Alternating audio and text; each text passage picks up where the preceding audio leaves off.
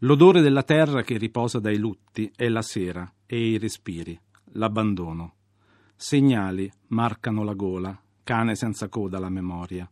Mi viene incontro sconosciuta, a lampi, la casa oscura, dopo Mantova, franata e sospesa nella solitudine di acque incompiute, del mezzo fiume di larve e cromature di barche a secco. Perfette nelle mani e deboli, ostinate, anche le madri senza frutto. Quelli cavati, un ghirigoro a strappo per liberare il male dal suo stupore. A chi fa loro visita, una consegna in un foglietto l'allarme, la promessa, la fantasia di figlia e scrive Metterò ali di falco e volerò verso la casa mia.